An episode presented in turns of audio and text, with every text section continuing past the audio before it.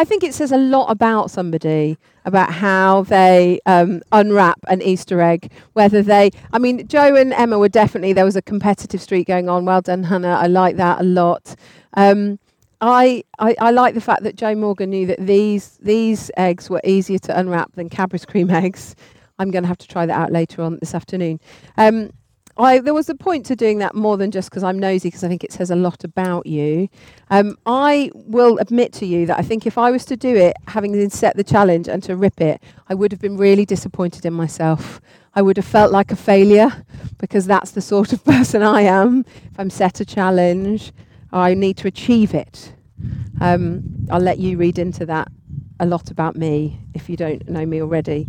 Um, oh yeah, I wonder how it made you feel. I wonder how many of you have ever read this book, Beautiful Ups by Stanley Salzberg. I'm looking at I'm looking at the adults. If you've never read this, then um, do come and check it out later. I was going to read it to you, but I'm not going to. But um, basically, I'll read you the first page. Oops, a torn piece of paper.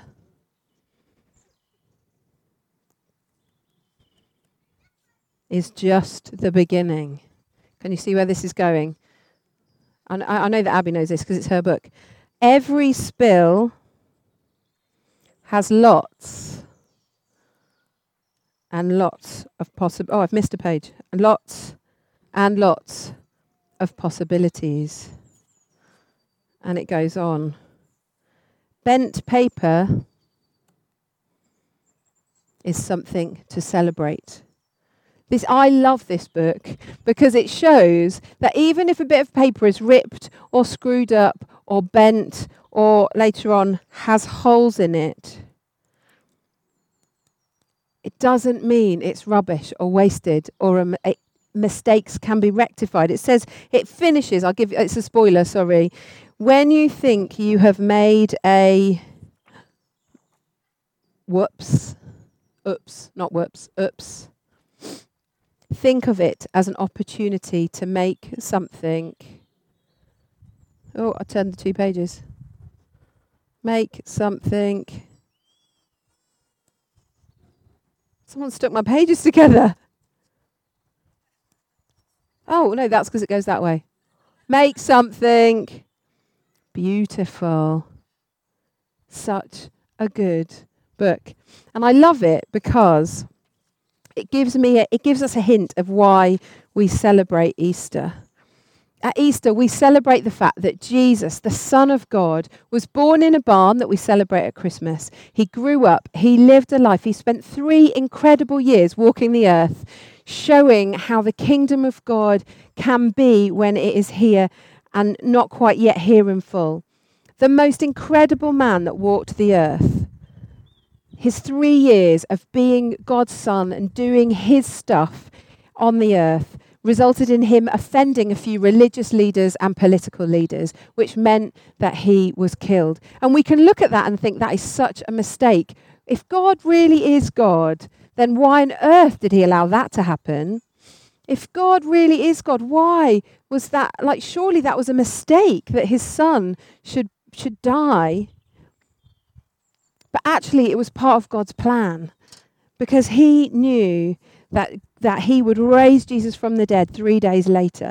This whole situation we can think of as a mistake, but yet God planned it and he wanted to make something beautiful out of it. Okay, I want you to imagine that this pound coin represents you and I. Okay, I know we're worth an awful lot more than a pound coin, okay, but for the sake of this morning. And I want you to imagine that this vase is like the world, that it's the earth. God created the earth and he created it. Look, it's all see-through. It's a bit dirty, but shh, just ignore that. I haven't washed it up very well. Um, and I want you to imagine we're living on the earth. God created us and designed us to live in relationship with him, in his world that he created that is beautiful, that we can sit outside and enjoy today. And um, does anyone know what this is? A food bin. I know, it's a bit pongy. I'm just going to use Nat's cajon as a little table. Actually, it's Emily's cajon. I'll look after it, I promise. Okay, so here is the world and here is us. need to find my magic tweezers. Unfortunately, as we live life, we make decisions and we choose to do things that aren't necessarily the way that God intended. Mm, a few manky tea bags, a few bit of melon skin, a bit of pepper, a bit of cold pasta pesto. You know, we make decisions, we choose to do things where we're unkind to people, where we might think of ourselves above, of, above others, where we maybe use our words not in a kind way to the people around us. And it's like all this mess, oh, a couple of banana skins, this mess just covers us. And we can think that we're living in a complete mistake. Oh, a bit of mouldy bread and an eggshell. A bit of leftover melon. I might stop there. And a bit of melon pips. Ooh, bit stinky. Oh, thanks. The healthy food that's in our food bin. Um, yeah, the unhealthy food gets eaten. That's right.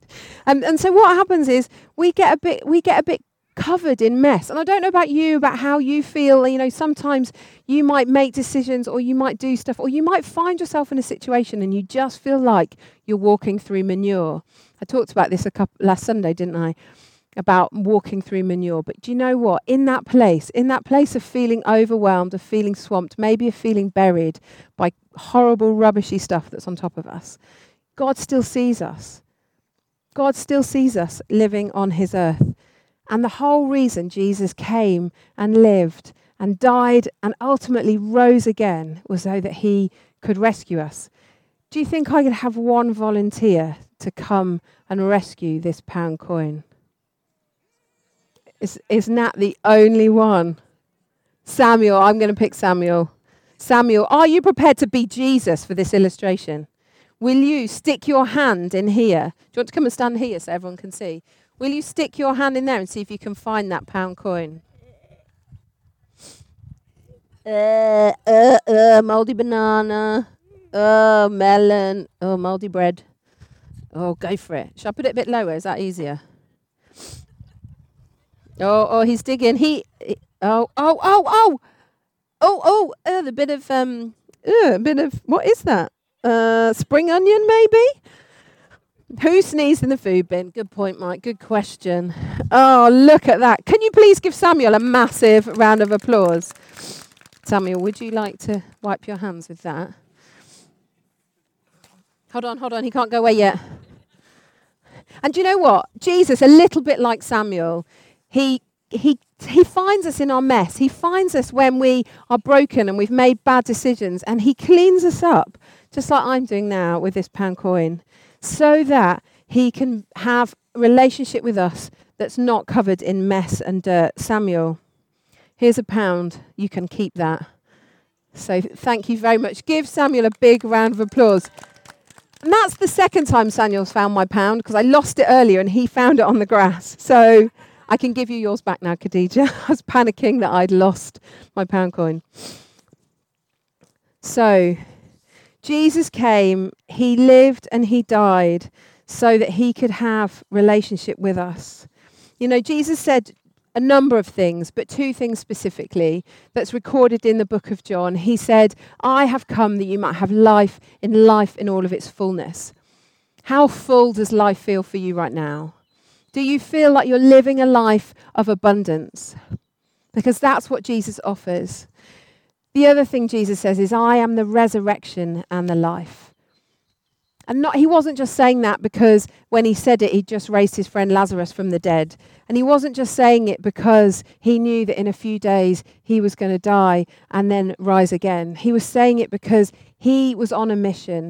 He was on a mission to see dead things brought back to life. I think many of us walk around with dreams and ideals and hopes that we have let die. And Jesus says, no, I've come to bring dead things back to life. He wants to breathe life into our bones. And that is why Jesus came, he lived, he died, and he rose again, that we get to celebrate this morning on Easter morning. If you are here and you don't know Jesus and you have questions, then we would love to talk to you. I'm just going to finish by praying. Holy Spirit, we thank you that you're here. We thank you for the beautiful sunshine.